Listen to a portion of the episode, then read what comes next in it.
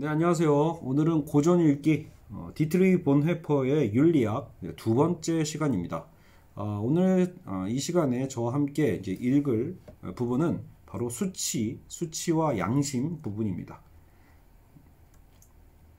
함께 읽어보겠습니다. 수치. 하나님 대신 인간은 자기 자신을 본다. 그들의 눈이 밝아졌다. 창세기 3장 7절. 하나님과 인간으로부터 소외된 자기 자신을 깨닫는다. 인간은 스스로 벗은 것을 인식한다. 수치가 생긴다. 그것은 인간이 근원으로부터 분열된 것에 대한 인간의 씻어버릴 수 없는 회상이며 분열에 대한 고통이고 근원으로 돌아가고 싶은 무력한 열망이다. 수치와 후회는 대체로 혼동된다. 인간이 잘못을 범했을 때 인간은 후회를 하고 무언가를 결여하고 있기 때문에 인간은 수치를 느낀다. 수치는 후회보다 더 근원적이다. 자, 지금 보네포는 수치와 후회를 지금 구분하고 있습니다. 어, 우리가 하나님 앞에서 죄를 짓고 나서 인간이 이제 그들의 눈이 밝아짐으로써 이제 수치가 생겼다라고 하는데 지금 수치와 비슷한 단어인 후회를 비교하면서 후회라는 건 우리가 무언가를 잘못했을 때 그 잘못한 행위에 대한 것이 후회라면 수치라는 것은 핵심은 이 결여에 있습니다. 무언가를 결여하고 있기 때문에 인간은 수치를 느끼고 그렇기 때문에 수치가 후회보다 더 근원적이다라고 표현하고 있습니다. 마저 읽어보겠습니다. 타인에게 보여졌을 때 무엇인가가 결여되어 있다는 것. 그럴 때 우리가 타인과 시선이 마주쳤을 때 눈을 내리까는 특징적인 사실은 잘못에 대한 후회 표시가 아니라 바로 결여되어 있다는 것이다는 거죠. 그것을 회상했을 때 느끼는 수치의 표시다. 타인의 시선을 구하는 사랑의 경우에 그것은 어떤 어떤 갈망하는 것이고 그들은 무화과 나무를 엮어 치마를 삼았더라. 창세기 3장 7절. 수치는 분열의 극복으로서 덮을 것을 찾는다. 무언가 결여되어 있기 때문이겠죠. 자, 그러나 그 덮을 것은 동시에 분열에 대한 명확한 증거며 따라서 상처에 대한 치유는 되지 못한다. 인간은 인간들과 하나님 앞에서 자기를 덮고 숨긴다. 왜냐하면 그것은 수치를 생각하게 하고 따라서 근원으로부터의 분열을 회상시키기 때문이며 인간이 분열된 자로서 자기 자신을 유지하고 숨어서 살아가야 하기 때문이다. 그래서 우리는 이렇게 수치를 숨기고 살아간다. 라고 얘기합니다. 심지어 니체조차도 모든 심오한 정신은 마스크를 필요로 한다. 이렇게 얘기를 했는데요. 이것은 단순히 타인을 속이기 위한 위장이 아니라 분열된 상황의 표징이기 때문에 존중되어야 하고 가면 배후에는 상실된 통일성을 회복하고 싶어하는 열망이 살아있다. 이 소원은 두 개의 인간 존재가 한 몸이 되는 어떤 성관계의 사례나 종교에서 인간이 하나님과 통일을 구하는 어떤 그런 사례를 통해서도 생각해 볼 수 있는 열망입니다. 자, 그러나 그런 경우에 그는 기도가 본질적으로 어, 닫힌 사사로운 문제라는 사실을 깨닫지 못하고 또 인간의 실존에 있어서 수치의 본질적 의미를 아, 간과했다. 자, 수치심은 아이고 넘어갔네요. 자, 인간은 은폐와 발현 사이, 은폐하는 거 있죠? 은폐한다, 또 발현한다, 은폐와 발현 사이, 자기 은폐와 자기 계시 사이, 혹은 고독과 사귐 사이에 살고 있다. 인간이 분열에 대한 긍정, 즉 고독에서 사귐 자체에서보다 더 강한 사귐을 경험할 수도 있다. 그러나 고독과 사귐이 항상 존재하지 않으면 안 된다. 비록 가장 친밀한 사귐이라 할지라도 분열된 인간의 비밀을 파괴하게 할 수는 없다. 인간에게 항상 어떤 그런 결여에 대한 어떤 숨김 이게 필요하다는 거죠. 어, 현재 상황이 인간이 서로 가지고 있는 관계에 대해서 말로 다 해버리고 그렇게 함으로써 자기 자신을 노출시키는 건 수치를 부정하는 것으로 받아들여질 수도 있다. 가장 깊은 자신의 기쁨이나 괴로움도 말로 표현될 수는 없다. 마찬가지로 수치는 하나님과의 관계가 드러나지 않도록 인간을 지킨다. 결국 인간은 궁극적인 은폐에서 자기를 지키며 자기 자신에게서도 자기의 비밀을 숨기는 것이다. 결국 인간은 궁극적 은폐에서 자기를 지킨다라고 얘기하고 있고요. 심지어는 자기 자신에게서도 자기의 비밀을 숨긴다고 얘기하고 있습니다. 수치의 은폐 속에서 통일 잃어버린 통일성을 회복하고 싶은 회복하고 싶은 인간의 욕망에서 생긴 모든 것이 또한 가리워진다. 은폐와 개방의 변증법은 단지 수치의 표징에 지나지 않는다. 그러나 수치는 그것을 통해서 극복되는 것이 아니라 오히려 확증된다. 수치의 극복은 오직 근원적인 통일이 회복되고 하나님에 의하여 인간이 아니라 하나님에 의하여 하늘로부터 내리신 짐 하나님의 성전을 옷 입을 때만 가능하다. 이는 내가 내 모든 행한 일을 용서한 후에 너도 기억하고 어, 놀라고 부끄러워서 다시는 입을 열지 못하게 함이니라. 나 여호와의 말이니라.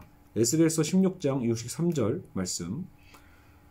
어, 수치는 부끄러움을 느낌으로 오직 사죄를 통해서 사죄, 하나님과 사귐을 회복하는 것이고 다른 사람 앞에 서게 될 때만이 극복되는 것이다. 그것은 하나님과 다른 사람 앞에서 죄를 고백하는 데서 이루어진다. 하나님의 용서와 예비된 세 사람을 옷 입고 하나님의 교회 하늘로부터 내리는 거처를 옷 입는 것은 다음의 기절에 잘 나타나 있다. 그리스도의 피와 의야말로 나의 장식이며 나의 나들이것이다. 이렇게 해서 수치에 대한 부분을 읽어봤습니다. 자, 오늘은 조금 더 힘을 내서 이 수치와 양심 부분이 있는데 여기서 이제 양심을 얘기하고 있거든요. 그래서 수치와 양심을 또 보네퍼가 어떻게 구분하고 있는지 생각해 보겠습니다. 일단 인간의 수치는 하나님과의 관계의 어떤 결여를 의미하는 것이었고 결국 그 수치에 대한 회복은 오로지 오로지 하나 하나님과의 사귐을 회복하는 것이고 우리의 사죄와 죄의 고백을 통해서만 가능하다라고 얘기하고 있습니다. 이제 양심에 대한 부분인데요. 윤리학에 있어서 양심은 매우 중요한 어, 기준이 될 텐데 보네퍼는 어떻게 보는지 같이 살펴보겠습니다. 양심은 인간이 자기 자신과 분열된 것의 표지다. 수치와는 다른 부분이 바로 이 부분입니다. 수치는 다른 사람과 하나님과 다른 사람과의 분열된 것을 회상하는 게 아까 수치였다라면 양심이라는 건 내가 나와 분열된 것의 표지입니다. 양심은 그래서 수치보다도 근원으로부터 더 멀리 떨어져 있다.